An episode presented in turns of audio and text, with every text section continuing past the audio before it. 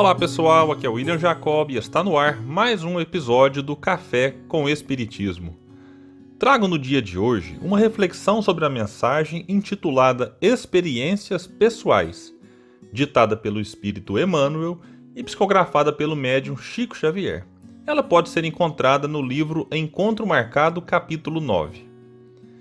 Sustentar a campanha de esclarecimento contra a influência do mal, preservando-nos contra a criminalidade, é dever nosso. Em nos referindo, porém, ao plano familiar, surge sempre o instante em que somos constrangidos a ver alguns dos nossos entes queridos à beira de experiências pessoais que consideramos difíceis ou dolorosas. Nessas ocasiões, supomos perceber toda a extensão dos perigos a que se expõem e costumamos temer por eles. Às vezes, caminham na direção de graves riscos que conhecemos de oitiva. Noutras circunstâncias, dirigem-se para situações embaraçosas, em cujas correntes de sombra admitimos haver, noutro tempo, sofrido ou navegado. Que fazer em lances desses, nos quais surpreendemos corações amados, a afeição de viajores desprevenidos, escalando o monte agressivo da tentação, ameaçados por avalanches que talvez lhes arrasem as melhores possibilidades da existência? Meus amigos, faço aqui uma pequena pausa para analisar a profundidade desse questionamento de Emmanuel. É muito normal que fiquemos preocupados quando aqueles que amamos decidem trilhar caminhos que consideramos perigosos e que podem, na nossa visão, ser prejudiciais a eles. Nesses momentos, sempre ficamos em dúvida sobre o que fazer, e a parte final dessa mensagem do benfeitor pode nos ajudar caso estejamos passando por algo assim ou venhamos a passar no futuro. Vejamos o que o benfeitor nos orienta.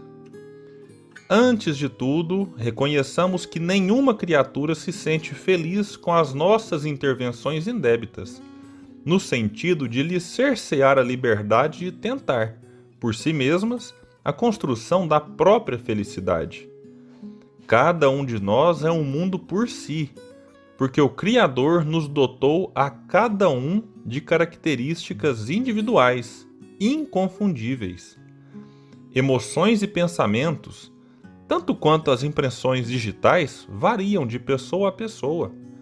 Consequentemente, determinados caminhos que nos fizeram menos felizes em outra época serão provavelmente os mais adequados à edificação da vitória espiritual sonhada pelos entes que amamos enquanto que certas criaturas que nos parecem menos simpáticas serão possivelmente as mais capazes de resolver-lhes os problemas que, talvez, sem o concurso dessas mesmas criaturas, permanecessem indefinidamente insolúveis.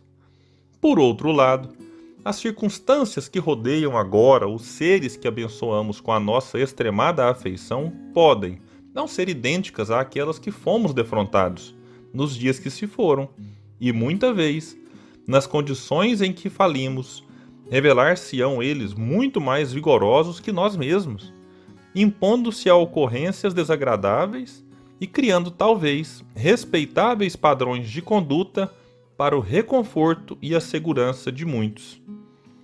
Tenhamos assim suficiente cautela para não ferir a independência pessoal daqueles a quem amamos neles enxergando filhos de Deus, quanto nós próprios, com necessidades semelhantes às nossas, guardando o direito de construir suas vidas, segundo o preço das experiências que se proponham a pagar, no mesmo critério com que temos resgatado o custo das nossas. E sempre que os vejamos em supostos perigos, saibamos que a melhor forma de auxílio que lhes poderemos prestar será invariavelmente o amparo da oração e a bênção da boa palavra, com que se sintam encorajados a trabalhar e servir, lutar e vencer com o apoio do bem. Que bela mensagem! Destaco a parte que Emmanuel fala sobre caminhos que no passado foram motivo de nossa queda e que agora podem ser o que nos levará ou levará os que amamos à ascensão espiritual Citamos, por exemplo, aqueles que tombaram na posição de líderes religiosos. Não raras vezes, estes voltam novamente vinculados às religiões de antes, ou até mesmo em outras, com posição de destaque, não por punição ou prêmio, mas para que aprendam as lições não aprendidas antes e reparem os erros em benefício do próprio progresso e reajuste perante a própria consciência. Claro que as tentações para que o fracasso se repita podem existir, e o que podemos fazer para ajudar aqueles que estão mais expostos aos perigos da vida que outrora já foram motivo do nosso próprio fracasso é, como bem diz Emmanuel, orar e endereçar palavras de encorajamento no trabalho do bem, onde quer que estejam. O que importa é o bem que fazemos e o amor que exalamos através dos nossos atos, palavras e pensamentos. Muita paz e até o próximo episódio do Café com o Espiritismo.